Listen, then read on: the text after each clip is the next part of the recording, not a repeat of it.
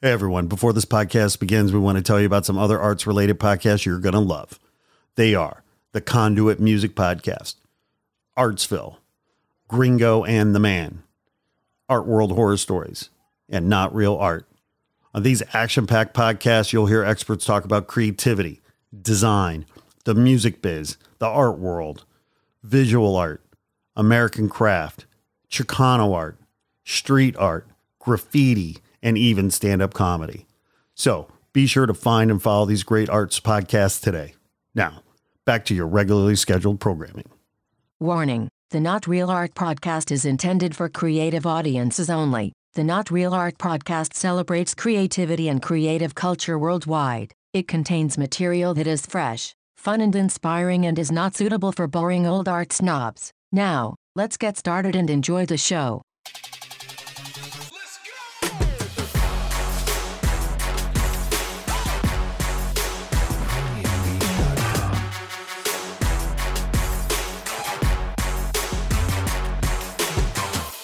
Greetings and salutations, my creative brothers and sisters. Welcome to the Not Real Art Podcast, where we celebrate creative culture and the artists who make it. I'm your host, Sourdough. My co host, the one and only Man One, is on assignment. Boy, am I thrilled to tell you about today's guest, not just because he's a great friend, but because when it comes to dope culture in LA, Javi Lopez has his finger on the pulse of what's going on. Once a writer back in the day, Javi turned his passion for graffiti art into an exciting company that supports graffiti artists and dope MCs too. His ubiquitous graffiti the city hats are a must have for any legit OG graffiti writer and are even featured in the gift shop at the Museum of Graffiti in Miami. And his new record label features exciting young talented MCs. Javi is the consummate multi hyphenate He's an artist, producer, DJ, videographer, director, designer, entrepreneur, husband, father. I could go on. I just love this guy. He's been a great friend to me over the years, and I know you're going to love his story too. But before I talk to Avi, I want to say thanks for tuning in to our 107th episode of the Not Real Art Podcast. Be sure to like this episode and subscribe. Your likes and follows helps ensure you won't miss new shows and it makes the algorithm gods happy, which helps us. So thanks for that. March is International Women's Month, and we're going to celebrate in a big way. To help us celebrate and honor the power of women, we have asked artist and friend Erin Yoshi to take over the podcast during the whole month of March. We're giving Erin complete control of the podcast, and I know it's going to be awesome. Erin's going to honor some amazing women in the arts and share some incredible stories with you. So, heads up and stay tuned as we celebrate International Women's Month in March with Erin Yoshi as your fearless host here at the Not Real Art Podcast.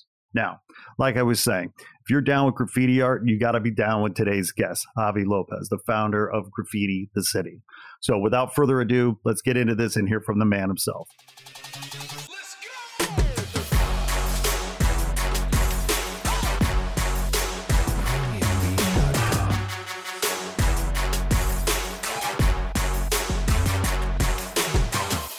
Javi Lopez, welcome to the Not Real Art Podcast. Yeah, yeah. What up, man? Dude, it's good to see you, brother. Likewise, brother. Likewise. Man, uh, you made time for us uh, over here at the Not Real Art Podcast. How many podcast interviews have you done? Man, I don't remember. Maybe like two, maybe. I actually there's not really that many interviews on me. Like I don't really have a lot of interviews out there. But I would probably say maybe like two, like one or two. Okay, okay. So uh, third time's a charm. We'll make this one count. Yeah, no, yeah, they've all counted, but you know, it's just like this is a long time yes. ago. Indeed, indeed. Are you listening to podcasts? I mean, I know you're a busy man. Do you have time to listen to podcasts? Yeah, you know what? I listen to. Well, I know uh, B-Real has his podcast, and I do DJing over there. So you know, I see them doing yeah, the yeah. podcast. It's on YouTube, and then they have the podcast. But I see them doing it. Shit's pretty funny. Joe Rogan, of course. You know, course, of course. I hear it every once in a while. What else? And uh shit, man. And this, yeah, yeah. There you go. There you go. Well, I mean, you know, I, I, meant what I said in terms of like you're a busy man. I mean, it's hard to find the time. I mean, you know, on one hand, you got a lot of going on. On the other hand, dude, there are so many podcasts out there. It's like, you know, it's hard to keep up. Yeah. Yeah, no, there is. You know what? I usually the YouTube, I always go on YouTube and I see podcasts also like they're on YouTube and then they, I guess they do both. So every once yeah. in a while I'll run into something new, you know. But there's a couple out there. I've been searching for like, you know, like a good, that's what I'm kind of like, you know what? I'm always busy. So I don't really get, I don't know. It's kind of hard. Like maybe like at night when I'm done with everything, then right, I'll go and right. listen to shit, try to find something. But yeah, you know, I, I mean, sometimes I wish I could like while I'm working, editing mm-hmm. or something, I could just turn on the podcast. But then it's like, I don't know. It's just like I, I, need to have silence when I'm doing that shit. Like, well, dude, I mean, as a music producer, I mean, you're a lot of things. Music producer is one of them, but you've always got something going on in your ears, right? Like, I mean, always something happening in your ears. It must be nice sometimes just to like unplug and just listen to some silence for a minute. Yeah, so it's pretty much yeah, you're right. It's like a lot of times, yeah, that silence. Before I used to be in the car, you know, but now there's nowhere to go. So it's like, I guess that would have been the time when you would listen to like a podcast or something like that, you know? Yeah, like, right. Um, talk radio or whatever. Like, because I don't really listen yeah. to a lot of music in the car. Like, I mostly listen to just what is it, uh, ninety-seven point one or what? What station is that? I, I don't know what I listen to, but I listen to you know a lot of talk radio like I got to get away from the music, you know, sometimes and just like right. think. I just don't listen to anything. It's just, but like I said, I don't even go nowhere anymore. So it's like, well, I hear you, man. I mean, it's like we're trapped. I mean, 2020 has us like trapped, and it's been like a crazy year. I mean, under normal circumstances, right? I mean, you and I would we would have been hanging in uh, Miami at Art Basel. We would have been hanging at uh, Decon Designer Con in Anaheim. Like none yeah. of that shit was happening this year. And boy, do we have some catching up to do, don't we? But so for you as an artist, as a producer, as an entrepreneur, I mean, 2020 eh, obviously threw a ton of challenges at you. Say nothing of being a family man, a husband, all that good stuff. I mean, like, how have you been dealing with the year that we call 2020? Well, pretty much just staying busy, like, try to be more busy, like, step it up a little more. That's kind of like my whole thing's been like, kind of like, okay, well, you know, you got to kind of make up for whatever else you're not doing, well, shit, man, you better like put that energy that would have went into that and just add it on, stack it onto whatever else you're doing, you know? Shit, man, I think the biggest, the crazy thing, I think the whole thing, I mean, of course, the whole, you know, COVID thing, but I think the craziest thing is having your kid at helping them with the whole school thing. That kind of like threw me off like crazy. Like I was like, I was like, what? Like I'm back in school, man. Like you know, like I think that's probably been the biggest thing there. You know, like kind of like whoa, like how everything else was cool, but that like man, I was like shit, man. It's kind of like a little stressful, man. I don't know. For me, it was like you know, or is you know, like dude. I listen, brother. I, I hear you, and I I relate because I tell you what, I didn't realize how much shit I'd forgotten until I started trying, yeah, to help right? my kid. You know, and by the way, she's in third grade. Yeah, well, know, dude. So, yeah, my daughter's in, in, third grade too, man. And third grade is a hard grade, man. Like you know, it's like you know, it's like it's a hard grade, man. Like shit, because you figure it's like you have kindergarten, first grade, then second grade is like kind of review, third grade is like bam, fourth grade is yeah. review, like bam, like you know what I mean. So it's like right, right, right. yeah, bro, like I was like, I found myself like I was like, dude, like I had to call my girl, like, hey man, like there's this problem. I don't understand what the hell they're saying. Like, to be honest with you, man, shit. That's been my challenge right there. And you know, yeah, of course, well, my parents and you know the whole COVID thing. It's like you kind of think about who you could be around and and that whole thing. But it's like, besides all that, man, I figured, man, just grind, grind even harder because as soon as this machine turns back on, bro, it's like you got to be right there, man. Like, you know, if you want to be in the game, it's like you kind of got to be ready, you know? It's like right now for anybody that's an artist or just trying to do any kind of work or whatever, you know, uh, whatever passion you have, it's like right now is the time to really, really get on that shit, man. Because if you come out of this with nothing to show, like, what did you, you know, it's like you just sat at home watching TV, like, and watching, you know, the panic and all that shit. Like, fuck that. Like, you, oh, Am I allowed to cuss? Oh, shit. yeah, oh, fuck, yeah, fuck no. Fuck no, you're not allowed to cuss. fuck you, man. No, no, but I mean, you hit the nail on the head, right? Because I mean, the the reality is, if you're not taking advantage of this found time, is you know, yes, it's forced on us, and yes, it sucks and all that stuff. But like, if you're as an artist, if you're not figuring out how to be productive during this found time, then you've just made a bad situation even worse because you know, you it was kind of the gift of time on a certain level because like I don't know about you, but I mean suddenly like I mean I had to cancel a lot of shit. I had a lot of shit I couldn't do but then I realized like I had all the shit piled up that I could get to finally. You know what I mean? It was like, oh, some of those things I put on the back burner, I now could move to the front burner and kind of clear the decks, you know? Yeah, no, definitely. That's for sure, man. Like, yeah, but you know, it's like we're living in a different time. And I think it's, it's like, man, you just got to just do it, man. Like, I don't know. Like, ever since I started when I really started my brand and everything, I just decided, man, like, you know, I can't waste any more time, man. I've already wasted a lot of time in my life, you know, back in the day, fucking around or doing whatever. And it's just like, man, you know, it's like, we're not going to live 200 years. So you, you better do your shit, you know, because I just don't want to be one of those persons that has a lot of excuses and shit, like, and just blame shit on shit. And like this, you know, just do the work, man. That's what I always say. Just do the fucking work because it's just like you got to do it now, you know. And this whole shit that's going on now is like it's not an excuse, man. Like you know, it's like you're at home. I mean, you know, whatever you're doing, man, shit. I mean, just kill it, man. if you own a fucking taco stand or whatever, bro, like shit, you know, go out there, slang your tacos, make your money, like do your thing, man. Like, you know, it's like right now, it almost seems like we're living in that era where you have to like really be savvy with in some kind of business fucking way, you know, just to make it happen, you know, like put some food on, on the table for your family or whatever, you know, like. Yeah, man. I no, I agree. I mean, it's listen. I'll give people a break for like the first month or two, as like in March and April when all this shit was going down. We were all trying to figure out what it meant, what it was what's up. So I can understand like back March and April, maybe people were caught a little flat footed or whatever. And it's like, oh shit, you know, is this going to be five minutes? Is this going to be five months? Like, what is this going to be? But okay, beyond that, it's like, you know what?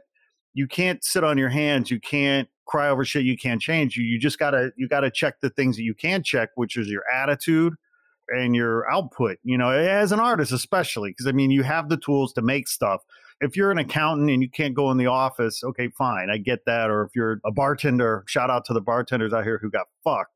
As an artist, take a few days, a couple weeks to kind of get situated, but then after that, like turn that frustration, turn that negative energy into positive energy. Yeah, no, for real, you're right, man. Like you got to control that shit, or else that shit's gonna control you, and that's no good, you know. In the beginning, it was crazy because it's like now that I think back, it's like all the looting and all the protests. That was crazy shit, man. Like I was like, whoa, like okay, like you know, I mean, we were here for the riots back in the '90s and stuff, but this time it was. I guess it's always going to be different, but for sure, I seen some new shit that I was just like, damn, like. But then again, though, it's like I wasn't surprised. It's like, but it is different from the beginning because nobody knew what was going on. Nobody was informed about this whole thing, and I guess you know, like as time went on, we kind of understand what's going on, but then I guess we're still in the dark. I guess, but then we know a little bit. Like, wow, yeah, we know a little more, not a whole lot, but not you yeah. know, but a little more. And it's like, listen, I never, I don't care who's in the office. I was never going to trust a politician to tell me the truth. I don't care if it's Trump or whoever. Like, I mean, I think certain pol, you know, like Obama, who I voted for twice. I know that I believe that he would have been way more straight up than Trump was. But at the same time, I mean, I feel for any politician who's trying to deal with this because people panic easily. You know, people are freaking out. You don't know what it is. You don't know what you can touch, what you can't touch, who you can see, who you can't see. And right, so it, it, was crazy. Was crazy. crazy. That's, I think that's the craziest shit, man, because you would go into the stores or, and everybody's just looking at each other, you know, like everybody has their mask and everybody's like looking at each other and or what about in the beginning when nobody was wearing masks?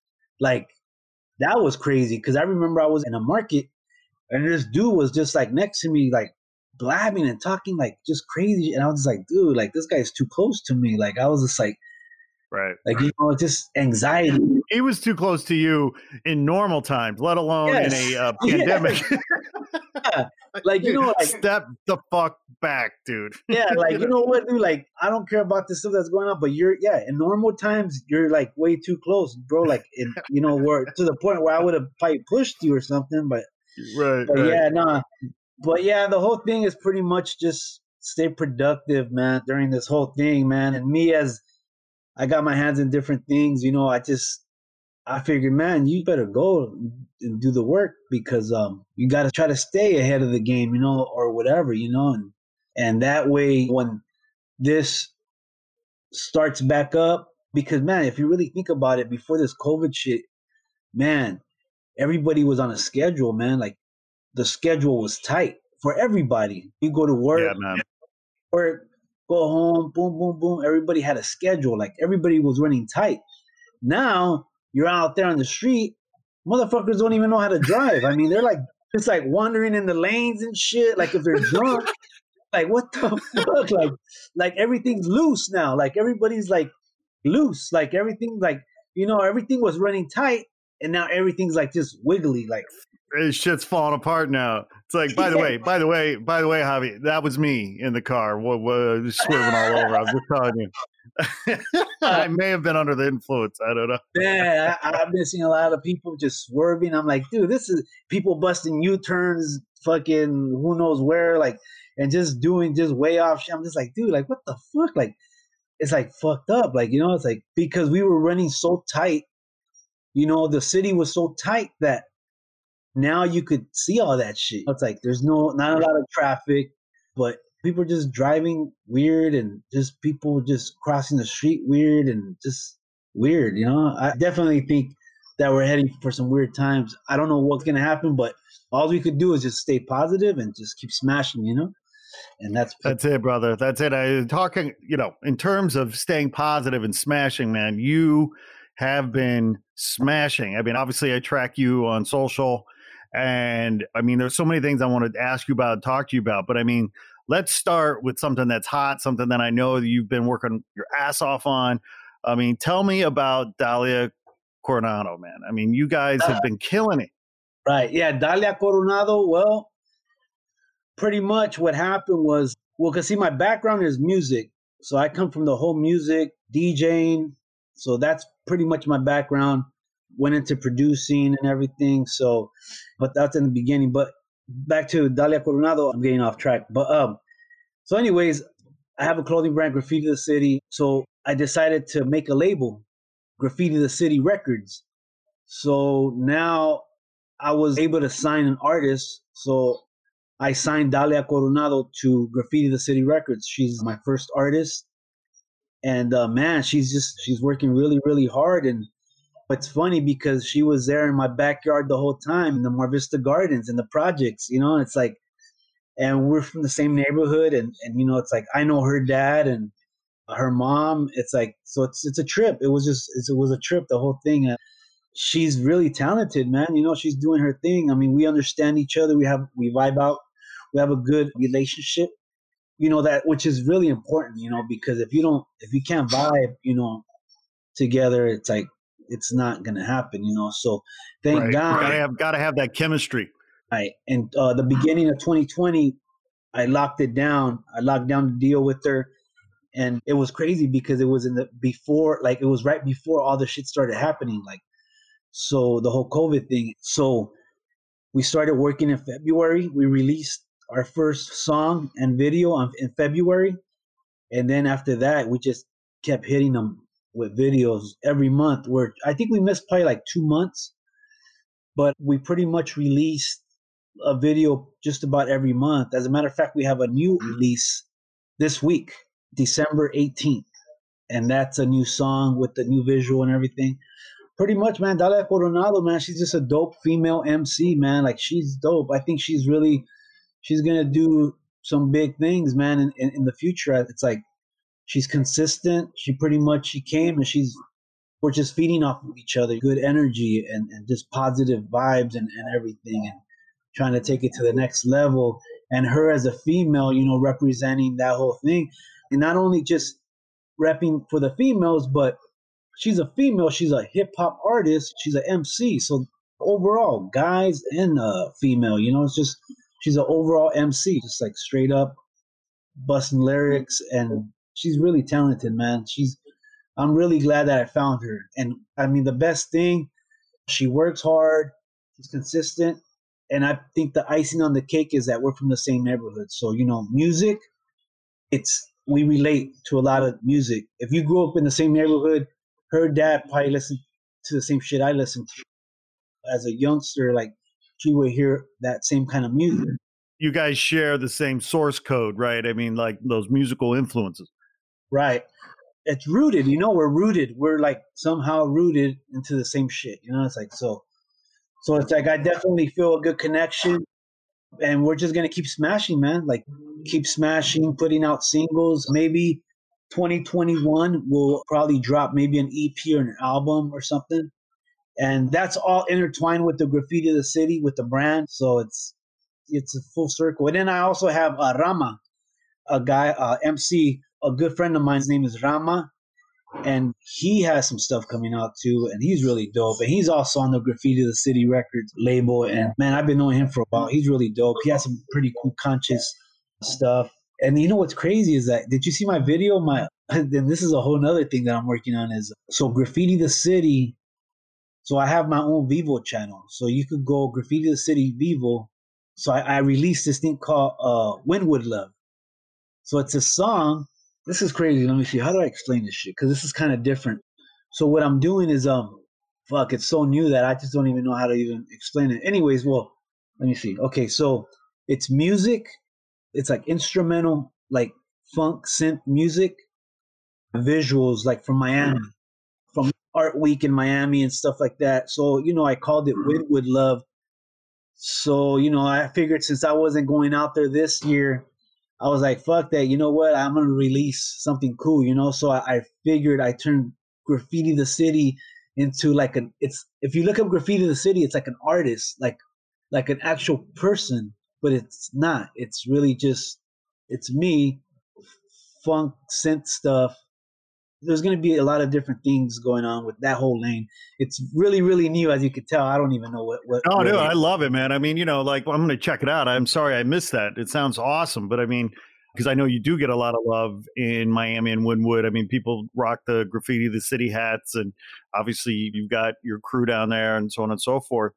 I look forward to checking that out for sure. But I mean, like that's the thing, man. I mean, it's like you are so prolific and productive every Thank time you. we get together, man, you know, you're telling me about something new or something fresh or something interesting. And I, it's one of the things I've always appreciated about you because you've, you know, you may not know this, but you've inspired me because it's just like you are always on it. It's like always something happening with you. And then when I realized that you were signing artists, because I mean, I knew about your DJ roots and your, you know, you were in the studio doing production and stuff, but I didn't necessarily know that you were signing artists.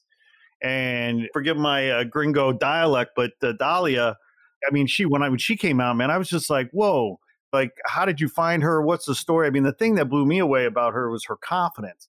I mean, because she really comes across as you know believing in herself, believing in her her rhymes. It's beautiful. Well, what's great, what's crazy, you know how I met her. This is crazy. So you know, I was doing Uber, right? I don't know if I had told you. I was doing Uber driving. So, That's a whole nother um, podcast, by the way. I'm sure you have lots of stories. so what happened was I'm driving, you know, hustling, doing my thing. So I get this call and it's in the Mar Vista Gardens housing projects, you know, so I got to go in there and pick somebody up. So it's her, Dahlia, you know. So she gets mm-hmm. in the car with her sister and I start talking to her. But before that, I seen somebody I knew, and they were like, "Hey, you know, yeah, you know, that's Dahlia. She DJs and she raps and stuff." Like, "Oh, really?" I go, "All right, cool. I'm gonna talk to her, you know, whatever." So I started chopping it up with her, and she was like, "Yeah, I'm, I DJ and I scratch and I do this. I break dance." And I was like, "So she told me who she was, re- you know, who her dad was." And I was like, "All right, cool. Yeah, I know, I know your dad, whatever." And I looked her up. I kept my eye on her. I was like, "Man, you know what? Maybe she could be something. You know, maybe somebody that I could mold." So then I checked her. Uh, I think I checked her IG and I see she was having a kid. So I was like, oh shit. Okay, well maybe after she has her kid, I'll wait a little while. So I waited, you know, yeah, and then maybe like, yeah, maybe like about a year later, I looked into her again, and I hit her up, hey man, you interested? Come down to the studio, let's chop it up. And her and her fiance came and we chopped it up. And shit, man, it, everything was good. They agreed with everything and we got going. But before all that, I wasn't too sure about myself. So in that whole year that I was waiting, like figuring out if I was going to hit somebody up, I, I had to make sure that I was ready, you know, to take the responsibilities as a record label or, or executive or whatever. If I am I ready to play that role? So that's a and that's a big responsibility because I know how it feels to get fucked. You know, you count on somebody and then they leave you hanging, you know, it's like that's fucked up. And that's not what I wanted to do with whoever I was going to work with. And like I said, you know, this whole time I was looking for somebody to sign, and there it is. I pick her up. I'm driving Uber, and I pick her up, and there it is. So fuck it. I guess meant to happen, right? Funny shit. Hey man, you were driving Uber for a reason, and this is one of them. Like, I mean, that's a beautiful thing, right? Uh, add that to my resume. hey man, hey, you know what? You, it's it's called research. It's called recon. You're out there doing recon, looking for talent. Yeah, man. I mean, no, she seems like she's got a lot of promise, a lot of potential, and she's lucky to have you, dude. I mean, like I and, and that's one of the reasons I love you. It's like the fact that you were so cautious. Like a lot of hustlers out there, whatever, would have just been like, "Oh yeah, you know, we'll we'll hook you up, sign up, we'll do this, yeah, do that," and you know. But I mean, you were so you're such a good dude that you really did some soul searching to make sure you are even ready for that responsibility because that's what it is. It's a responsibility. Right. Yeah, no, definitely. And that's been something that I've been wanting to do that was in the making for a while. My good friend, man, Edward Rios, aka Edub, he has his own label and stuff. And I've been working with him for a long time, you know, like, and he's a real good friend of mine. And he's kind of like, hey, man, like, you know, you got to do your thing. Like, you have what it takes to take it to the next level, you know? And he actually, you know, by him saying that a few times, I was like, fuck, you know what? He's right. Like, it's like I got tons of music. I have catalogs of music, beats, and they're just sitting there, you know? It's just like, so yeah, I was like, shit, man, like, I have to do this. Like, you know, I have to, like, start something, like a whole new shit. But since I had the brand, the graffiti the city shit, so I was like, man, you know what? I'm just gonna make a music department out of that. So let's see what happens, you know, and take this shit to the next level, hopefully, and just work hard. Well, yeah, for sure. And speaking of working hard, I mean, you're putting out videos with all these songs. Like, you know, it's incredible that you're dropping videos when you drop in the songs. I mean, talk to me about your approach to video production. I mean, who are you working with? How you doing this? I mean, that's a lot of extra stress on the system, a lot more deadlines, a lot more money. How are you managing that? Well, I mean, that's a whole other thing too, because um, I'm pretty much directing and editing and shooting all the videos myself. So it's a lot of work, but you know what? My friend, Edward Rios, I mean, he pretty much showed me some editing software a while back and the the software was just like we would record, you know, in the studio, like audio software. So I was like, shit, it's, it's almost like the same way, the same way you chop things and you edit. So I was like pretty quick to catch on, and then I started finding a passion for editing, and yeah. it got to the point where I just started uh started shooting my own stuff. So what had happened was I had hooked up with my friend Clever. He's a photographer, and he was doing photo shoots for my brand for Graffiti the City.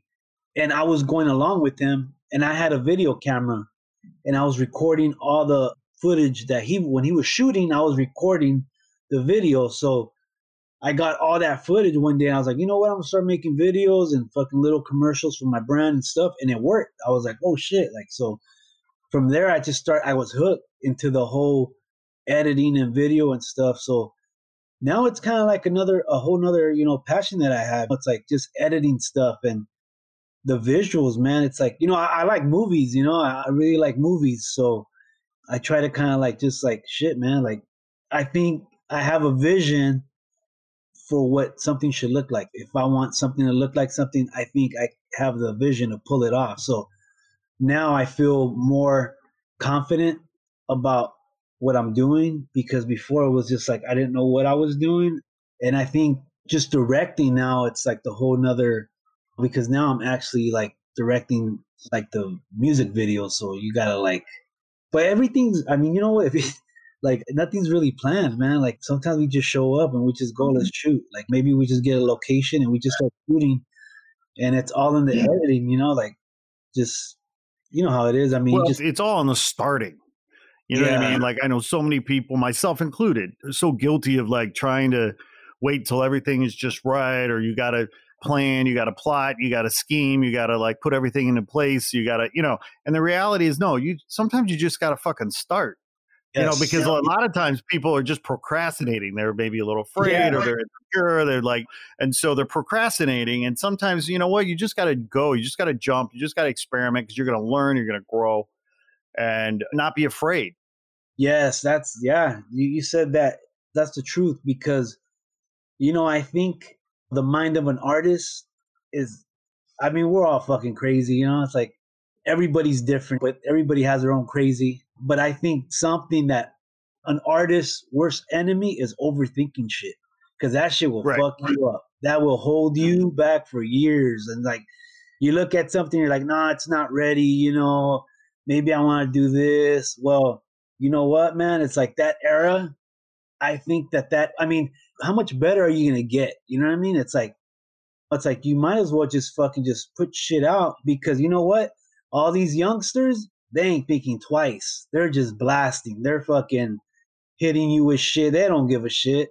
And then next thing you know, their piece fucking sells or whatever. It's like, and they got that opportunity because they were not scared. They they didn't hold back. They're just like, fuck it, let's just go. Like, so that's kind of like I learned a lot from a lot of these younger guys. It's like, you know what? Like, I mean, think about it. It's like I put myself in their shoes. It's like they're just having fun, man. Like, you know, it's like that's pretty much it, man. Just have fun and fucking put shit out, man. Like, you know, it's like I think a lot of people forget about that. And that's you know, a lot of people aren't having fun anymore. It's like it turns into some other shit, like some serious crazy shit in mm-hmm. your mind. And it's like I think that everybody just needs to just put out their shit, man, put out their art. And it's like if you don't want to put it out, well then don't put it out and keep it to yourself. But but then stop bitching about it. Yes. You know exactly. what I mean? Like you yes. can't have it both ways. You can't be bitching about not being discovered or bitching about being frustrated, and yet you're sitting on a bunch of stuff that you've done and you haven't shared it with anybody. Like you can't have it both ways. Yeah, no, definitely. One thing that I learned a long time ago is like when I used to make music, I found myself, and this was a long time ago. It's like I found myself talking to people about music, and I was like, "Yeah, man, you know what? I got this dope ass fucking shit. I'm gonna do this, and I'm gonna do it like this." They'd be like, "Okay, well, where is it?" And I'd be like, fuck, you know what? You're right. Like, why the fuck am I even talking about it if I don't have it in my hand to show you or whatever? So it's like that used to be something that I got out of real quick. That whole shit, talking about shit, and it's like you don't have shit to show because then right. it's like you know, and then you see the same person later on, and you're like, "Hey, dude, I got this one shit." Like, dude, you already told me this. Like, what the fuck? Like, where is it at? Like, you know, then they start thinking you're fucking crazy. You're like, man, this guy's he be slacking or whatever. Like, so that's what I was like, man, I need to stay away from that. I need to, you need to show your work because talking about it isn't gonna, they ain't gonna believe you. You know, and people aren't gonna believe in in your shit. You know, it's like well, and I also feel like we're sort of living in a time. I mean, I'm older than you, but I mean, we've come from an era, I think, together where it was things were maybe the expectation it was that things were supposed to be super polished and super pro and super this, super that. And because of the digital revolution, basically, you know, the tools were democratized and put into the hands of the people. And so a lot of the gatekeepers were gone and so on and so forth. But the point is, is that like people didn't hesitate. There's like a whole legion of people out there that don't give a fuck. They're just creating and putting it out there. And it's that it's almost like the rawness is an aesthetic now that people actually totally respect and dig. It's like it doesn't have to be polished. It can be a diamond in the rough. Right.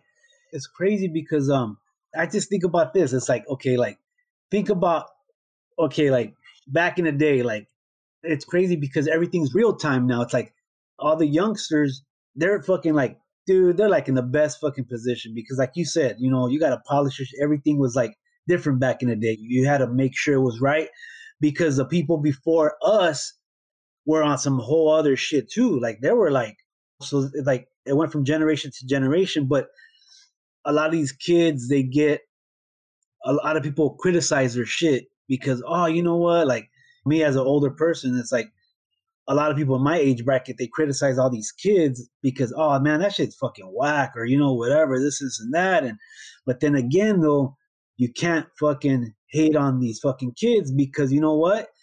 If we were in that position and we had the internet and all that, all of our early whackness shit would have been out there and it would have been whacked, and then people would have been like, oh, that shit's whack.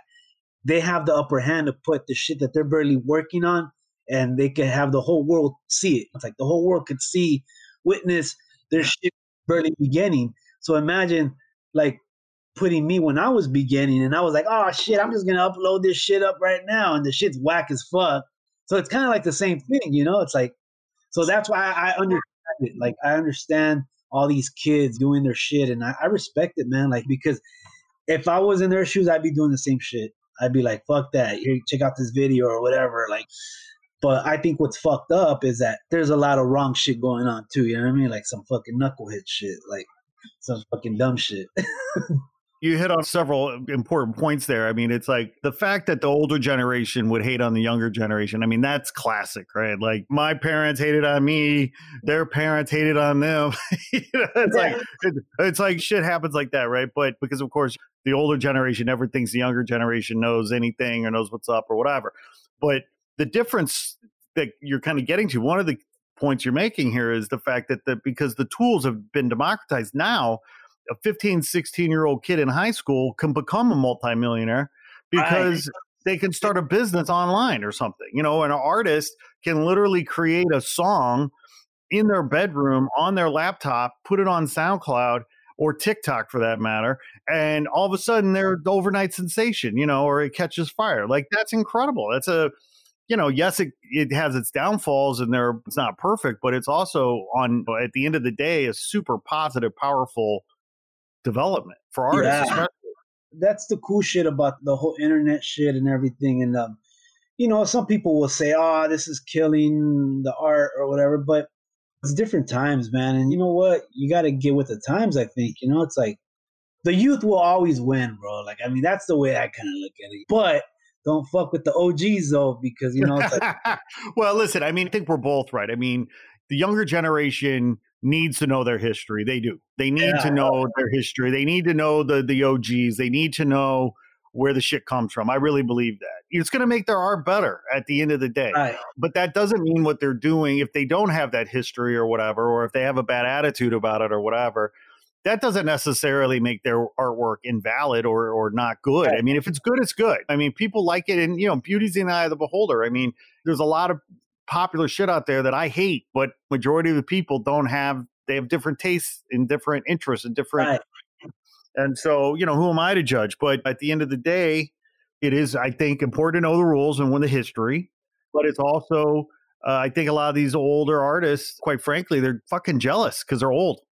You know? Right. it's like, it's like yeah. they, they want to be young again too, young and sexy again too, and they're not. Right. And instead of embracing and learning, like, you know, right away, it's like I call it it's a bitter OG disease. Bitter That's what OG. it is. like it's you know, you're just like a bitter OG. Like, you know, it's like fuck, man. Like, I don't want to be a bitter OG, man. I want to show love to everybody and respect everybody. And it's like but yeah, you're right though. They do have to, you know, learn the history, learn the shit because you know what? In music, I've noticed a lot of these kids, they take off and then they ask them to perform and then they can't perform because they're blowing up so hard and so fast that they never took the time to like, holy shit, now I got to perform in front of all these people. So some of these kids are going from their bedroom to fucking a fucking big stage or a big festival or who knows, you know? So that's kind of crazy. That's a whole crazy shit, like about, you know, like that's where the development kind of like comes in, you know? It's like, and that's what I'm doing with Dahlia. She's still in development. Like she's still development. Yeah, totally, right? but she diamond knows, in the rough, diamond in the rough.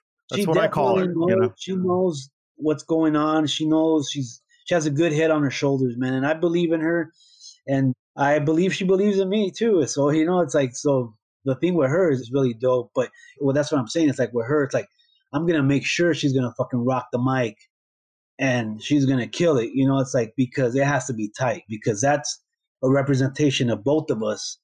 And if something's out of whack, it's both of us, but mainly me because I'm the older guy. The shit should be right. It's like you're the boss, man, and you better not fuck it up if you're the boss. yeah, right. Or I was gonna be like, damn, what the fuck you doing over there? Like, but for now, I mean, we're just smashing on that whole ship. But I'm glad that you've seen that because I didn't even know. I mean, I don't even really know who's looking at what. I mean, there's a lot of people tuned into her stuff, and she doesn't have like fucking like a hundred thousand followers or nothing like that. But you know what though, man? It's like at this point, bro, like I don't think numbers even fucking matter, man. Like numbers don't really matter. I mean, they do matter, but as far as like that whole like you're new, people think that you should have this many followers and all this stuff. I don't think that if the talent's there, man, like followers, I mean, they'll catch up later on, you know. And yeah, and well, that's I mean, you hit the nail on the head. I mean, in terms of because I've bumped into this over the years too. It's like people that don't know any better or that don't want to fucking think or lazy they want shortcuts right? They want to figure out a way to kind of take it easy on themselves a little bit and the point is i'm getting at is like they want to look at an instagram following and say like oh okay they got 100000 followers. They must be good. Right right. No 100000 people are could be idiots and like some whack shit you know what i mean the quality of the art has nothing to do with the following Right. And I think sometimes businesses look at the following because if you're in business, right, you, you want to minimize your risk, right? So they're looking at the 100,000 followers and they're saying, oh, okay, lower risk. Right. Than this other artist that may only have 5,000, right? True story. I was at a art licensing show a few years ago, right? And we had like all these artists like on display in our booth. And this woman comes up and she's like the head of licensing for, I want to say it was like maybe it was Macy's or Nordstrom, like one of those big department stores, right? And she walks right up to one of the artists at this big thing up there. And she walks up to, she goes, Mike, she goes, that's incredible. I love it. I love that artwork. I love this artist. Tell me they're perfect for us. This is perfect. Tell me more about the artist. So I'm like telling her who the artist was and, you know, the history and da da da. And she's just excited, right? Like she's and then all of a sudden she just stops and she goes, okay, this is great. He's perfect. Da, da, da. Tell me, how many Instagram followers? Does yeah, see. Right. And I was like, well, he has 35,000. Only 35,000? Yeah. She's like, yeah, you know, and what I saw was that suddenly she was questioning her own instincts. Her own instincts was that it was great art, perfect for them. She said it out loud. She wanted to know, you know, she had a visceral reaction to the artwork. But then suddenly she wanted to understand about the Instagram following because that was a metric for risk or a metric for her or the amount of work she might have to do. And then suddenly when she realized that there was only 35,000, like she got cold, right? And I, and I had to explain to her, I said, no, no, you have to understand that Banksy is a one in a million. Shepard Fairey is like one in a million. Like at the end of the day, you have to rely on your gut. And you just said this artist was perfect for your brand, perfect for you know your company. You love it, and now you're going to second guess yourself over some stupid social media metric, which doesn't mean nothing because you can buy it from a click farm. Yeah, dude, that's fucked up. That's a fucked up thing because, for instance, with Dahlia, it's like, fuck, you know what? It's like, and that's a perfect example. It's like, look, it's like she didn't have a fucking man, she didn't have a lot of followers, you know, and I was like, I didn't look at that. I was like, because that's the thing. It's like people aren't thinking like that anymore. They're like, fuck that. You know what? I'm into creating something, like something fresh, something new. And that's how you create something new and fresh. Like, for instance, that person only had 35,000 followers, but they could have created something right there. And that would have been their shit. So a lot of these people don't look at the big picture. They're like, fuck, you know what? I'm getting this person when they're like this and they're barely gonna blow up. It's like let's fucking help them and give them that push.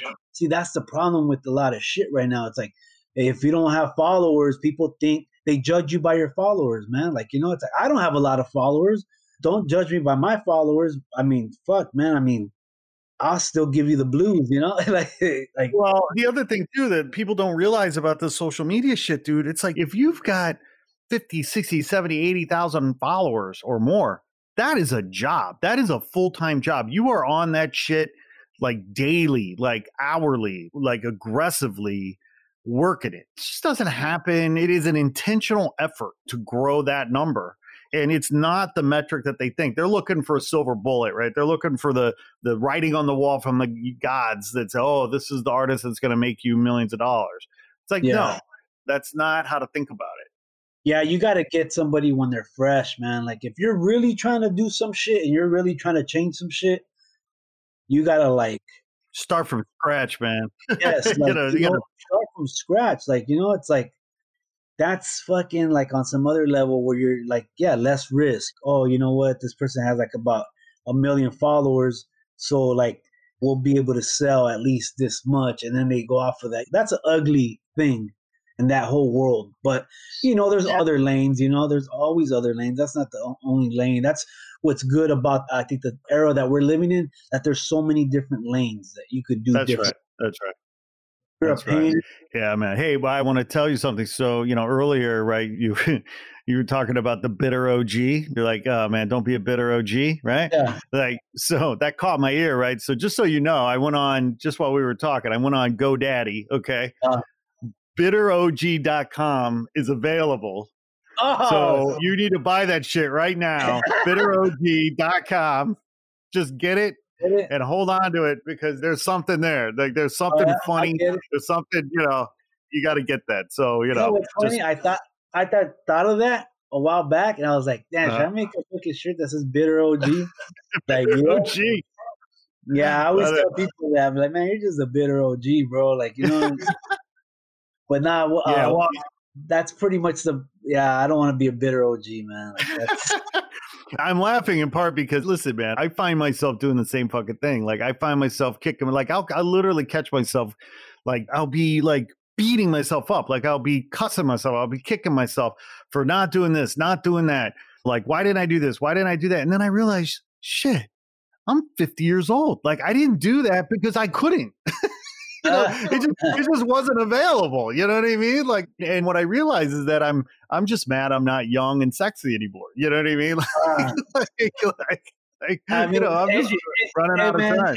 Nah, man, like we still have time, man, but we just don't have time to procrastinate. That's what we don't have time. That's right. That, well, listen, work. I'll put it this way. This is the way I think about it, man. I'm not a religious guy. I'm not. I've got my own beliefs and stuff, but one of the things that's sacred to me is time. And if you want to offend the gods, I feel like waste your time and you will offend the gods. You want to please the gods, use your time. Use it. Yes, like you know, you have to I think that's like really important, man. And I didn't really understand that till fuck, man. Maybe like I think maybe when I had my daughter, which is probably like uh, I would probably say like maybe uh 13 years ago where I was like, man, like, you know what? I'm starting to get old. Like, you know, it's like, you better fucking think of something. I had friends telling me, like, watch, when you get kids, you ain't gonna have time to do shit and this, this, and that. And, and I was like, fuck. So when I finally had my daughter, dude, it was like the opposite. I was like, fuck, like, I better figure something out. And, um, yeah, I got motivated. Yeah, I got motivated real quick, man, because I was like, fuck, like, you know what? It was just a whole nother, it gave me energy, you know, like a whole another push. Like, and that's exactly how I started graffiti the city was I was in my friend's backyard and I did a piece because I used to be a graph writer back in the days. I was like, "Fuck." What did you write? Oh, I don't even want to say. I, I, I, I don't even want to say.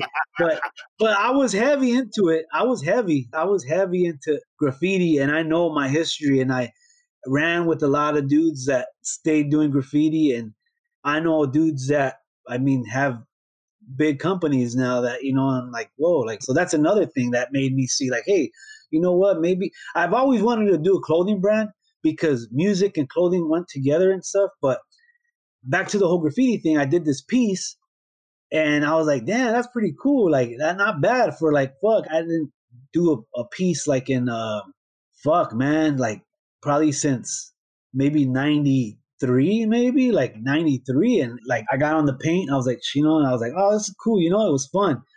After that, I was just like, man, I'm gonna start a fucking graffiti brand. Like, and then I was like, fuck it, I'm gonna do this. And I started, I look and see what what was available, and and then I just put together the whole thing, man. The whole graffiti the city thing. It was uh, because at first I was gonna call it Los Angeles graffiti, but for the respect of that, I was like, nah, you know what? I can't call this shit. I have too much respect for Los Angeles graffiti. So I was like, right, you know what? Right, right. Me as just respecting the art, I was like, you know what? I better figure something else out. So I was like, you know what? And also that would have boxed me in. So then I just decided to call it Graffiti the City. I'm gonna go ahead. I trademarked it and did the whole shit. The art, my logo, I trademarked it, and so now I figured, fuck that. You know what? I'm gonna do every major city and fuck with different artists from major cities, and that's how I'm like, I'm gonna run with that. So that was a whole nother thing. Like, but I didn't take it serious until after I trademarked my shit, like because I know trademarking and all that stuff is really important. And I said, you know what? If I'm gonna be in the game, I'm gonna be in the game for real. So I always wanted to do a clothing brand. I wanted to have my own clothing brand. I used to go down to the Magic in Vegas, and I was there for music purpose to uh, either DJ or you know performances or whatever, and or just walk around promoting music. And you know, I seen everybody like they had their own clothing brands, and I seen all this shit. I was like, man, this is dope. So all that years later, I guess just rubbed off on me. I was like, fuck, you know what? I'm gonna do it like this. So now that's where we're at now, doing graffiti the city, graffiti the city records, and also producing for just other people and fuck man. Videos. Man there's a lot of shit man. I'm happy that that i'm able to do all this like you know and and i think all these years and, and just being involved in different things because it just made me learn a lot of different things and also lessons in life and and you know don't take nothing for granted because shit could have been really fucked up back in the day for me like so I just take all that and just put it into like positive shit and, and just try to make something out of all that lost time. Maybe it wasn't the right time back in the day, but now I feel like I'm in a better position. You know, things happen for a reason, man. Like goes back to that. Well, but I mean, it, it also wasn't lost time because it made you who you are. Right. It brought you to this point. And yeah, you know, right. and I personally, anytime I ever hear anybody talking about they lament or regret wasted time or whatever.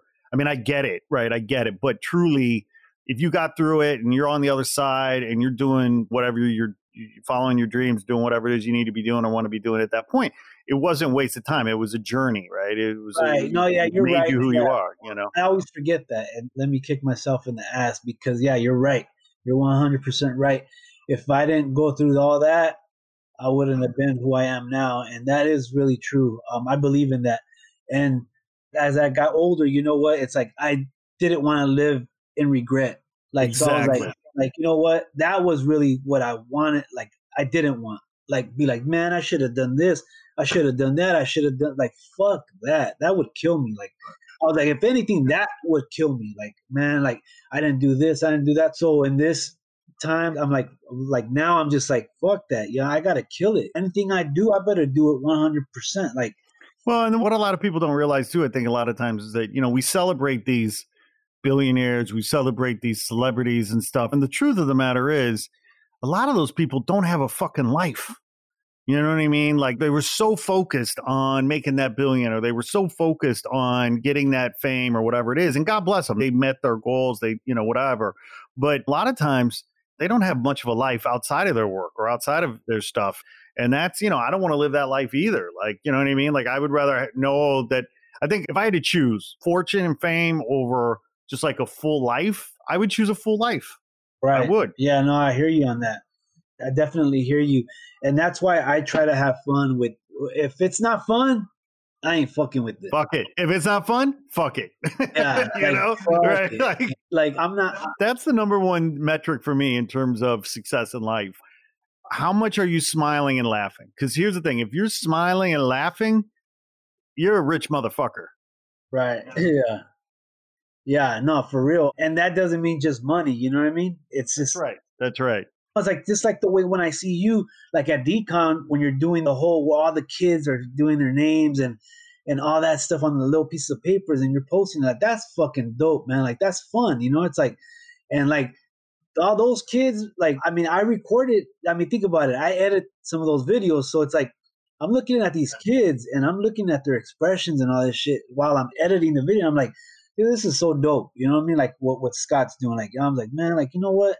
this is like the shit because it's like he doesn't have to do this. Like, and those kids don't have to know about this. But you know what though? That opens up a whole nother thing. I mean, you might have created something right there, and, and I'm pretty sure you created something with these kids because, like, just their face, they're like, it's they're like, what the fuck? Like, what's going on here? Like, what is this? Like, you know, just like back in the days, like I remember when I first seen breakdancing for the first time, I was like, what the fuck is that? Like, you know what I mean? So it's like, like to me, to me, it always goes back to that. Like, fuck with the youth, you know what I mean? Like, fuck with them because it's like our culture will disappear, you know, if we don't fucking yeah. like, hey, this is what it is. Like, you know, every year I do this thing called a beat swap meet.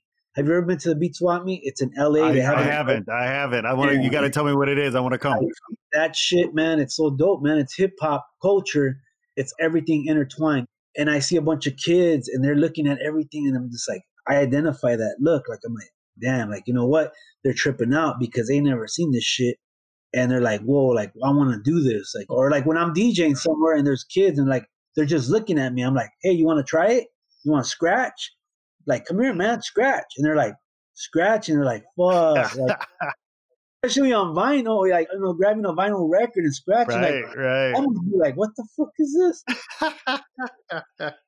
so it's like to me, like that's really important, man. And I love what you do, like you know, the whole with all the, the everything, man. Everything you do, bro, like is dope, man. And I look up to you, like when I see you doing all that stuff, like man, it's dope, man. And I think that you, like I say, you don't have to do none of that. You know, it's like you can just be like, fuck everybody. Thank you, brother. That means a lot because the reality is, if there's anything I've learned in my life on this planet, and I turned 50 this year, but you know, it sort of boils down to a simple kind of question Are you creating positive energy or negative energy? Right. Like that's kind of it. I mean, how we live our lives, the choices we make, the work we do what have you? Are we putting out positive energy or negative energy? And I know you and I are very similar. Like we share, like we just want to put out positive energy. Like that's what we want to do. Yeah, and that's pretty much it, man. Like you know, because you realize, I mean, if anything, if time has taught us anything, bro, like you know, if you fucking put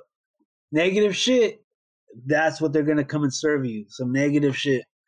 Put out some positive shit, people still don't get that, man. Like, and it took me a while to understand that, you know? It's right, like, right, sure. And it's like, you know what? It's like, I mean, even when I'm on social media, man, like, you know, I see a lot of fucked up shit and I feel like commenting on that. But then again, though, once you put that shit out there, it's like it's negative. It's just you're feeding into negative shit. Right, right. And, you know, sometimes it pulls you, man. Like I find negative fucking energy will pull you fucked up sometimes. Like you know, like yep, yep, and it's yep. like you got to learn how to like go the other way. You know, that's and it took me a long time man. to figure that out. It's like I used to work. I used to be at a job where it was just nothing but negativity, man. And you start yelling because the other person would come at you, start yelling, and then you find yourself now you're yelling at each other.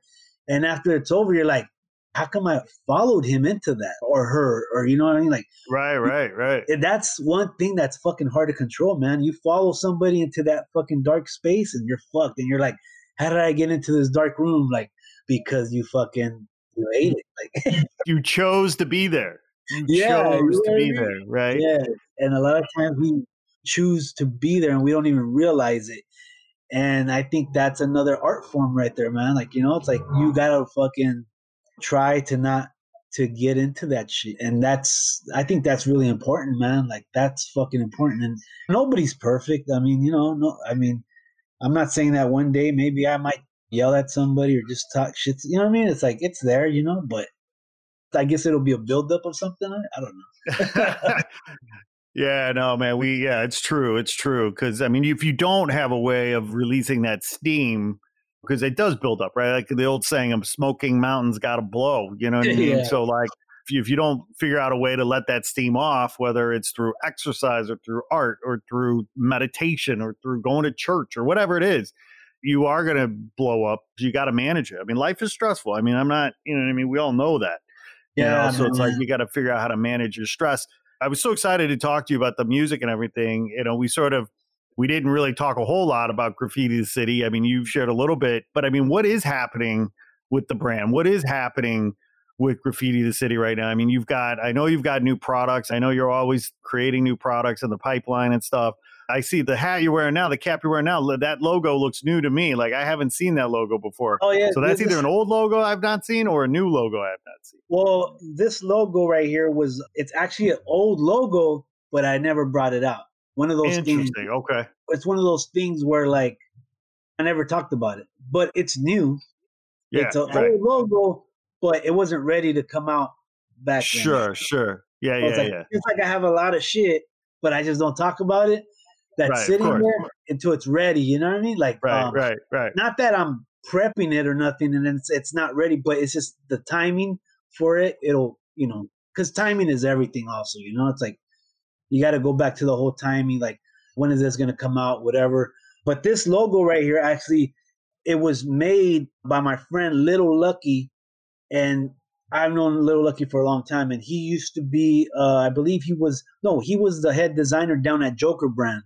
You uh, remember the brand Joker? With oh, the, hell yeah, hell yeah, yeah, yeah. He's also a very good friend of mine, man, and, and, you know he's taught me a lot.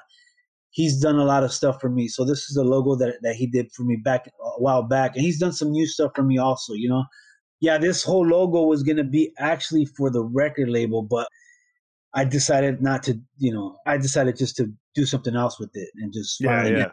But as far as graffiti the city, the brand, the clothing brand, we just did a collaboration with Museum of Graffiti in Miami. Nice. That's actually one of our like you know official like collaboration between them. So uh, what happened was they started selling our product out there, and then this year we decided to put our their logo on the side of of our hats, and then I Excellent. did some did some splatter hats that I love. I love making these uh, splatter hats, and those are actually made by me personally and well, like I did one with Man One.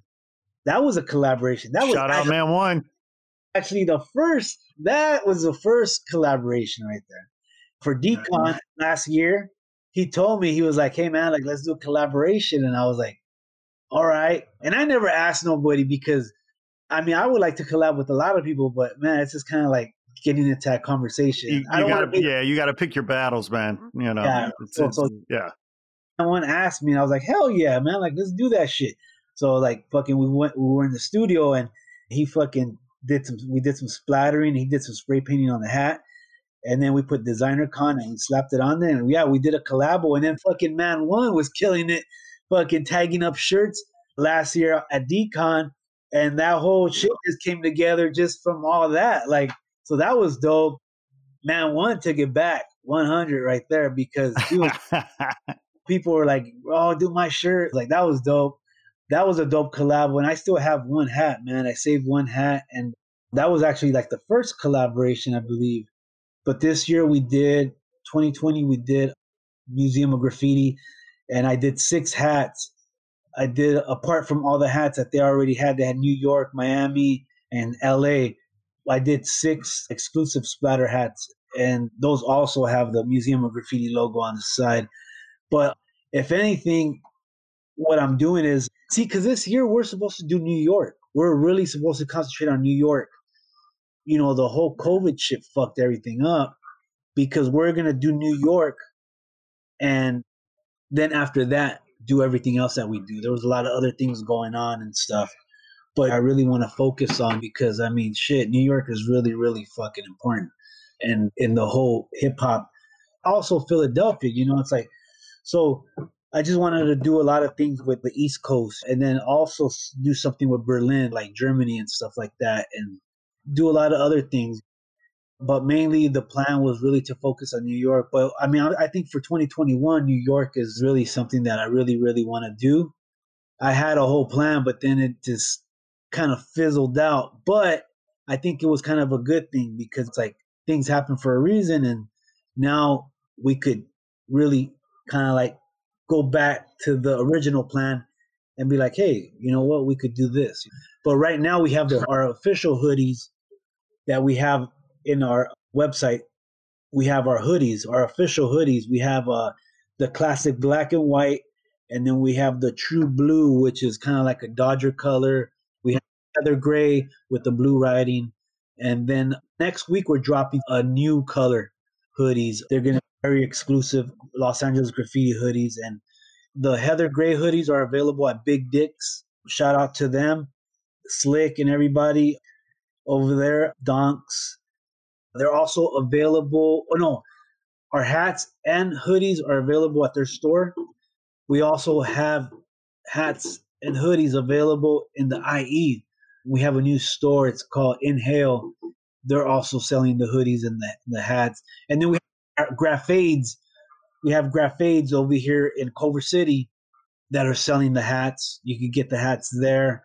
And then we have Sacramento, uh, Leave Your Mark. There's a store out there called Leave Your Mark, and they carry Sacramento graffiti hats like that's really exclusive because uh, they're the only ones that carry the Sacramento hats. And then uh, I said Museum of Graffiti, and uh, what else? We're working on a few more stores. We're probably going to get exclusive stores like that, you know, that sell graph stuff, that sell paint, that have graffiti. You know, I mean, well, art supplies.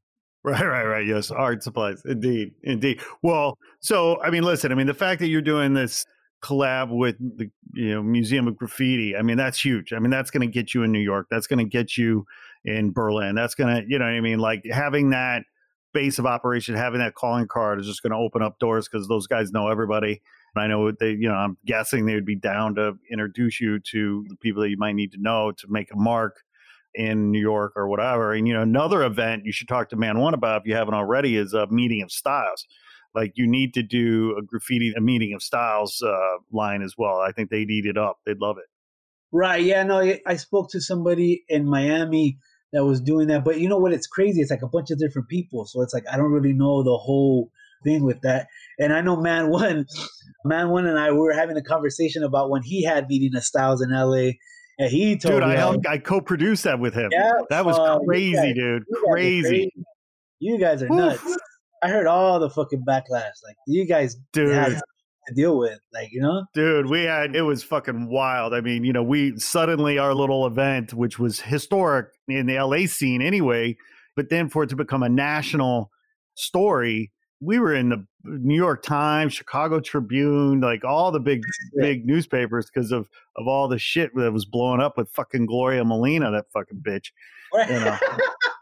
yeah, man, I heard about that. That's fucking crazy, man. Like she really had it in for you guys, man. Like Dude, she was a I mean, I'll say it again, you know, she was a fucking bitch. Gloria Molina was a fucking bitch.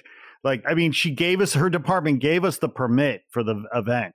Right. And then of course, you know how fucking idiots do. I mean, we had a beautiful event three days. Families came down. It was incredible. It was just, I mean, the amount of the fucking productions that were created that weekend. I mean, it was easily over a quarter of a million dollars worth of artwork that was created in that. And that's a, I think, a conservative estimate. You know, that's just time, labor, materials, you know, all that stuff, right? It was a huge, right. huge amount of production, right? And then, of course, you know, assholes show up, they tag over here, over there, whatever. All it takes is some, you know, neighbor to complain or whatever. Well, then suddenly Gloria Molina played dumb, you know, I don't know, you know, this was illegal. They didn't have a permit. I don't know anything about this. And it's like, you lying bitch. You gave us a permit. you knew about this. And we took it to the press. We took it to the streets. If I remember right, the ACLU was even involved because yeah. they were threatening to buff it. They were going to charge us, you know, well, if you don't buff it, we're going to buff it and send you the bill. And it was like a crazy thing, man. But it was, it was epic. That was such a beautiful, it was a beautiful event. I mean, people were painting, you know, arch rivals, uh, mortal enemies were painting shoulder to shoulder. Right, that's you know, what I heard. Um, yeah, and and you know, all because of you know, well, they respect Man One, they respected Crewest, and uh, everybody knew they came together, you know, under the the mutual love of, of graffiti and the art form that is, and yeah, so that was pretty epic. Anyway, enough about that, dude. Graffiti the city, like I love the brand, man. I love now. Where can people find you online? Because uh, it's graffitithecity.com, right? Yeah, graffiti the graffitithecity.com. Shit. I mean, graffiti city, everything. I mean, fuck, IG, Facebook, everything. Like, you know, the whole shit. Yeah, man. You know what's crazy is like, like I was looking forward to fucking Miami this year, man. Like, you know, it's like, but it's cool, man. Like, you know, taking a break and shit like that. Like taking a break was really cool, also. You know what I mean? Like because it's madness over there. You know, as you know, Like you know, madness, like, madness. It was incredible. Like, I love it. I love the madness. Big ups to my boy Drew. One, he was out there. He was out there fucking doing his thing. He's a rebel, man. Fucking, he was out there causing destruction. But shout out to uh, Drew One and Atomic. Those dudes, those are my boys out there. That you know, every year we meet up. You know, we fucking walk around and just whatever. It's mad. It's it's cool, man. It's a good vibe.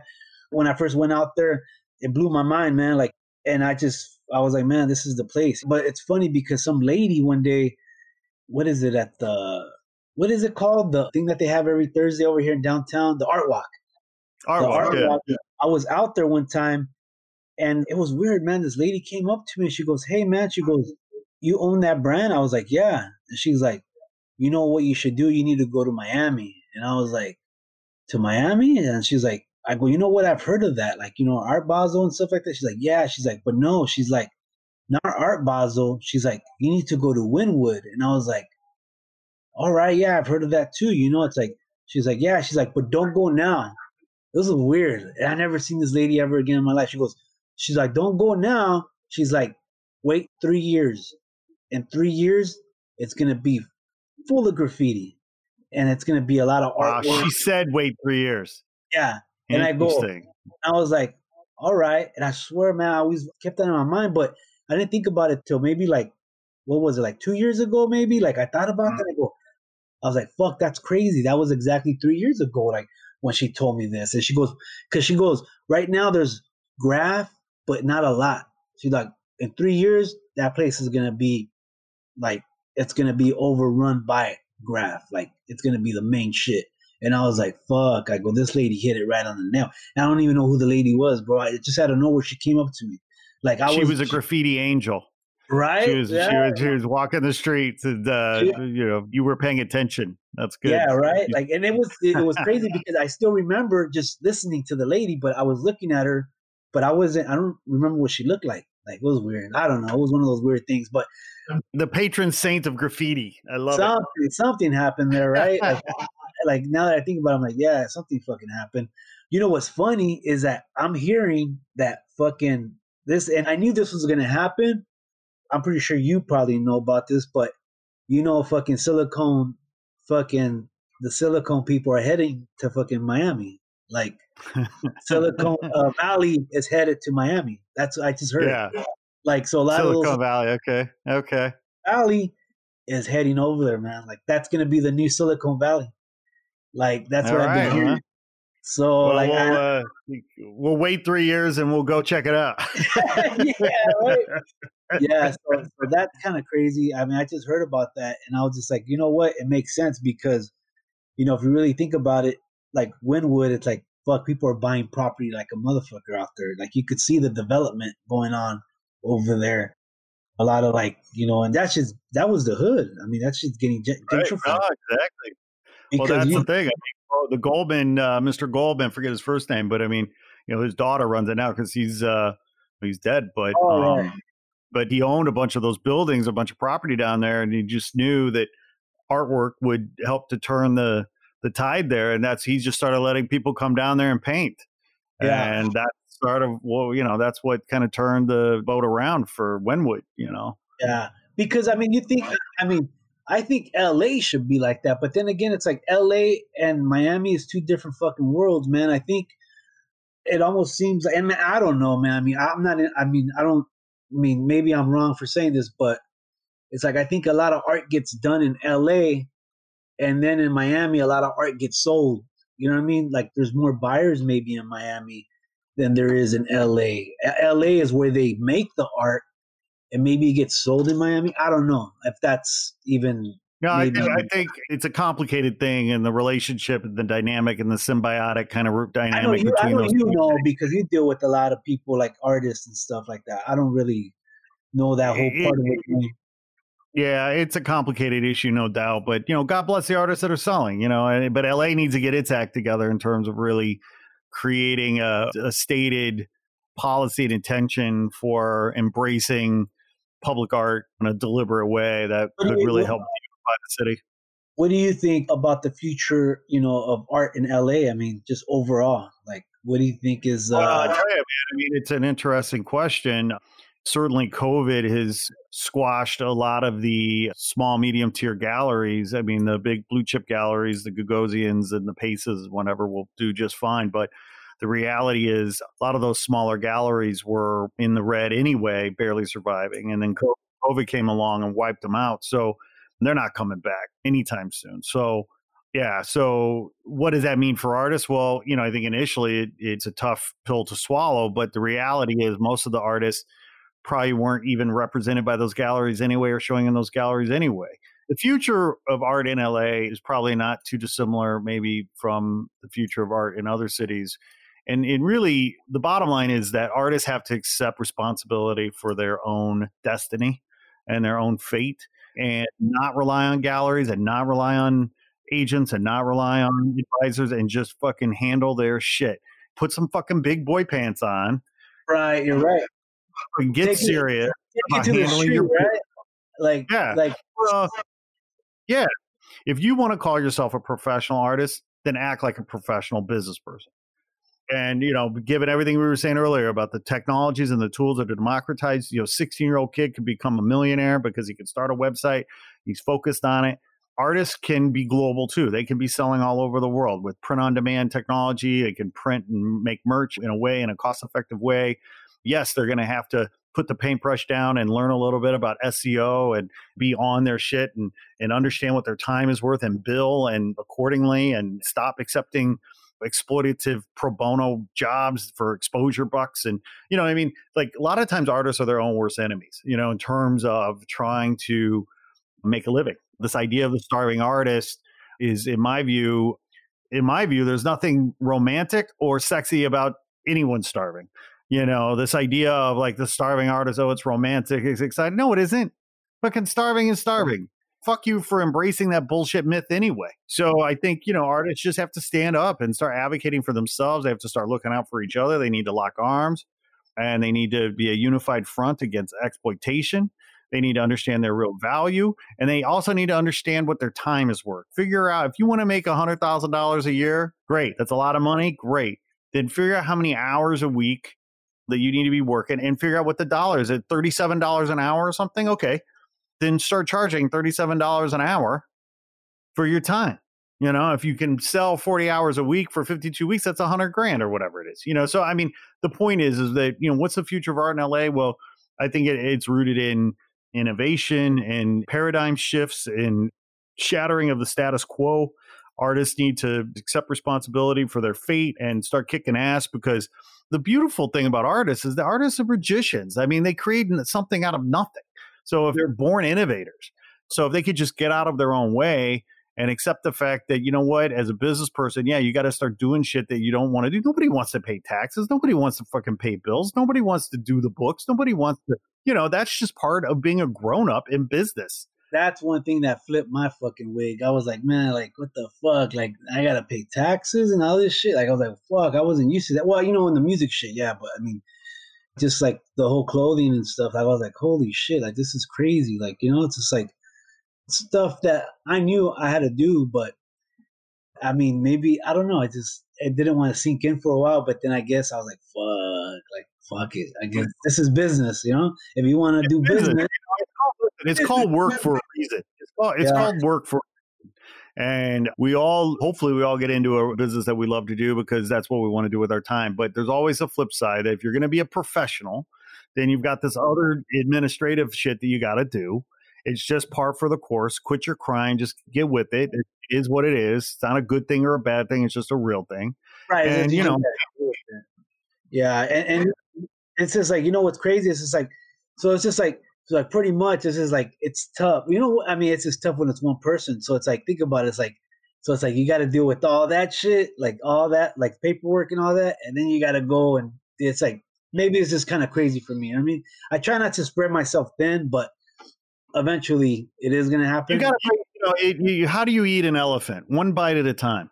And yeah, you know, right. If you if you could carve out an hour a day an hour a day just to handle the shit that you don't want to ha- deal with. You just do every day, fucking exercise like you taking your medicine, just get it done. That way, at the end of the month, you don't have a pile of shit that you hate, just yeah, like no, Mount Everest bigger and bigger. you know, and then the other thing I'll say real quick too is I feel like artists have to, you know, we have to broaden our view of the business we're in. You know, we're not just in the arts business, we're in the intellectual property business. And as soon as you start waking up to the fact that you're an intellectual property maker, that you create IP, then suddenly that changes your focus because, you know, if you're creating intellectual property, that's something that you can monetize over time. How do you make money? Because the goal is, right, to make money when we sleep, right? That's, you know, if we can all make money when we sleep, then we're doing damn good, right? And intellectual property, being in the IP business, allows us to make money when we sleep because we can license the usage and we can sell the rights and we can do all this stuff. Versus if I think I'm just a painter making canvases and I'm just selling canvases, then that you're just in the widget business. You know, you're just like selling canvases, selling paintings. Okay, cool. But you know, are you taking a high res image of that photo of that image and keeping it in your database of imagery that you can create licensing revenue with and you know and all these other things. So there's so many ways if you're in the ip business there's so many interesting ways of monetizing your work and innovating and, and thinking differently about how you make a buck. And you know they don't teach you the shit in art school. You know they don't teach you this stuff. Like you got to figure it out. And so many people are aspiring to be in the blue chip 1% art world of the paces and the gagosians and you know selling for a million dollar auctions. Like that's never happening. That's never happening. Get over it if it happens to you, great. But it's like a lot of people they're too busy looking at what everybody else is doing, you know, and they want to be on that level, but that's they're living in their time. It's like you're living in another time. So it's like stay in your fucking lane, do what you do, and you know if you work hard enough, you're not going to probably get to that same shit, but may, who knows, maybe even bigger, you know? It's like but I think that's the problem with a lot of people is they look at something else and they want to be that. And it's not happening. And then they that kills them. They think that they failed, you know, because mm-hmm. if, everybody thinks the grass is greener on the other side. It yeah. ain't. It's just grass. It's just like, different yeah. grass. You still got to mow it and pull the fucking weeds. You don't know how many times they had to water that grass to get that grass growing. Right. exactly. Listen, I mean, the thing about the beautiful thing about being an artist is that hopefully, right, you're enjoying the process of making your art. Yes. And that's the compensation. That's the payment. Like that's you. So it's you're feeding your show. You're doing something you love. Like if you enjoy the process of the work that you do, then that is compensation unto itself. And then if you can sell it and make money with it, then that's just gravy and icing on the cake and all that good stuff. But it's not going to sell itself. Like you need to get serious about understanding how to be a business person and market your work and be smart about how you promote yourself and be diligent and rigorous and committed and disciplined on a regular basis. It's not easy. If it was easy, you know, we wouldn't be having this conversation. Yeah, no, this shit isn't easy, man, because I remember a long time ago, man. I mean, discouragement is a motherfucker, man. Like, you know, and just for anybody out there that just is discouraged and gets like, fuck, like this isn't gonna work. I mean, myself, like, I used to get discouraged, man, really easy and be like, man, fuck this shit. Like, you know, like self pity and all this shit. And, but you know what? After a while, you kind of learn before I would be like, man, like, you know what? I- am discouraged, you know, and I'll last maybe like a fucking whole month, like discouragement. Then after a while, maybe two weeks, then three weeks, then it started getting less and less and less and less. When you go, go, go, go, that discouragement level drops till maybe like a fucking second in a day. Like, you know what I mean? And that's where you kind of want to get it. You want to get that discouragement level to like where you're not even thinking about that shit because the minute that you, you it's really easy to think about that discouragement and get stuck right there and then you're like now you're just like boom discouragement all fucking all across. And i think for me was thank god that you know what it's like i just kind of learned how to like fuck like you know don't think of, don't get stuck on that shit because that shit will kill you. It will fuck you up like it will kill you for sure. I agree with you. And the other thing about it is is that it will kill you, but it also is just par for the course. If you're not failing, you're not trying. If you're not striking out, you're not swinging for the fences. Like, I mean, it comes with the territory. If you're serious about fucking knocking it out of the park, you're going to strike out a bunch of times. And, you know, and that just comes with the territory. Javier Lopez, I tell you what, brother, I, you are one of my favorite people. I just love chopping it up with you, chatting it up, man. Like we are killing it right now. Like we were an hour and a half. Like I just looked yeah. up and holy shit, I, I got a hot date in 20 minutes. I got to get out of here. So uh, I tell you what, before we sign off, brother, first of all, thank you for coming. Thank you for taking time out of your busy schedule to sit down and chop it up with us. Shit, likewise. I so look forward to next year when we're vaccinated or whatever it is, and we, we get through this, and you and I can hang again, whether it's in Miami or Decon or, or something else and something new. I want to come to the studio. I want to come. We just need to like hang more is really what it boils down to. But I'll tell you what, though, for the listeners, uh, one last time, please, please, please shout out to your socials. Tell them where they can find you online. You can find me at graffitithecity.com, graffiti the city IG just shit, man. Look up Graffiti the City and you'll find everything. Um, especially on IG. We're really active on IG mostly. Facebook, we're also active, but mostly IG. Find us on IG, Graffiti the City, spelled Graffiti the City. And shit, man, I just want to say to you, man, thank you for everything that you've done for me, man, because you've done a lot, bro. Like, I always like, man, I want to talk to Scott and be like, man, like I want to thank him for this, that. But it's like, fuck, I never get to talk to you. But now that I have you right here, but just I just want to thank you because you're a big part of our movement and a lot of things because you put me in uh like positions where I wouldn't be able to get to. You know what I mean? So I just want to say thank you, man. One and you, bro, and everybody involved in everything you guys do, bro. Like, man, I I got love for you guys, man. Like like, oh man, thank you so much, brother. Thank you so much. Love, love, love. I mean, we, you know, we're all basically cut from the same cloth, right? I mean, we just we share a common passion for putting positive energy into the world and making art and celebrating artists and lifting artists up. And so I'm. It's my honor to know you and for us to collaborate and do the things that we do together. And and I appreciate those kind words. Thank you very much, man. I tell you, it's crazy. Now, listen, before we go shout out for your artist one last time. Dalia Coronado. You could find her at look up Dalia Coronado on IG. Actually, she goes by something else on IG, but you could also look up Rama, Sierra the Field. He's on IG also.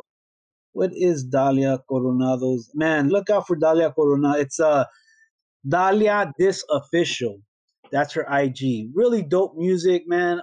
Man, I'm putting everything, man. I'm not holding back back in the day, I would hold back on music, man. Like, nah, I'm gonna save this beat for myself or or for somebody else. But nah, man, like this is everything is all Dalia Coronado. It's like it's her time, and and we're gonna you know make this shit happen. And big ups to my boy Rama. He's also doing it. You can look him up at Sierra the Field. He's doing great music, man. He's probably one of the dopest fucking lyricists that I've ever worked with. Shout outs to my boy Spons man, uh, big up to Saints, my boy Saints. Look him up at uh, One Saints. He's also dope ass artist that I work with, and he's a good artist, a graph writer. Uh, I've been knowing him for a while and been smashing with him. And man, there's so many people, man. Like, man, thank Crewest. Fuck, man. Like, you know, it's like Man One, fucking everybody, man. All you guys, man. Not real art, shit. You know. I just want to say thank you to you again, man. Like but seriously, man, like you guys are family, man. You guys treated me good with man, like 100 and fuck, man. I hope to do more things with you guys and oh hell yeah, we've had some fun. We've done some good stuff, yeah, and uh, we're gonna do more. Whatever you need, man. Shit, I'll do whatever, man. I got you guys, man. Like you know. I just want you to come out with some dad caps because you know that's my style. You got it, dad caps. Yeah, okay. okay. let's make that's my style, the dad cap. And I didn't even know it was called dad caps till the guys at Secret Walls. I walked up to their booth. I was like, oh, yeah, you know, young hip guy, you know, at the booth. I'm like, yeah, uh, check out some hats. And he's like, oh, I'm like, oh, I like this one. He's like, oh, you like the dad hat. I was like, the dad hat. what the fuck is that? He's like, that's what it's called. I was like, oh shit, I guess I'm not cool anymore. It's the, the dad hat, you know. Ah, yeah, the dad hats are cool. I don't wear dad hats. I mean, the only reason why I don't wear the dad hats is just like I think I probably wore one at one time, but then I, I didn't like the fit. But that not your shit. Shit, that shit, the shit you're wearing right now looks fucking dope on you. It's the fit you, it looks good on your head, and they fit your head. Like that is the shit right there. But I can't rock that. That's just, you know, unfortunately, if I wore that, you saw me, you'd be like, what's that white boy doing, man? Like, what the fuck? You know? no, dude. You have more of a right to wear one of these than I do, man. Shit. Like, you know, it's like it's like you know. So I mean, but no, the dad hats are cool. Those are universal. Girls could wear them and everything. But yeah, you know what? The dad hat. I am coming out with the dad hat. You know, it's like okay, all right. Dad, That's for sure. You heard it first right here on uh, Not Real Art. The, looking forward to the drop, the dad hat drop. Javi Lopez, you're the best, brother. Much love. Love to the fam. Likewise, man. Shit, man. Got love for you guys, man. Thank you very much for having me, man. We'll do this again, brother. Peace out. Peace. Hey there. Thanks for tuning in. Please be sure to like this episode, write a review, and share with your friends on social. And if you haven't already done so, please press the subscribe button and follow us on Instagram at Not Real Art World. If you're an artist, be sure to apply for our 2021 artist grant at notrealart.com. Sourdough out.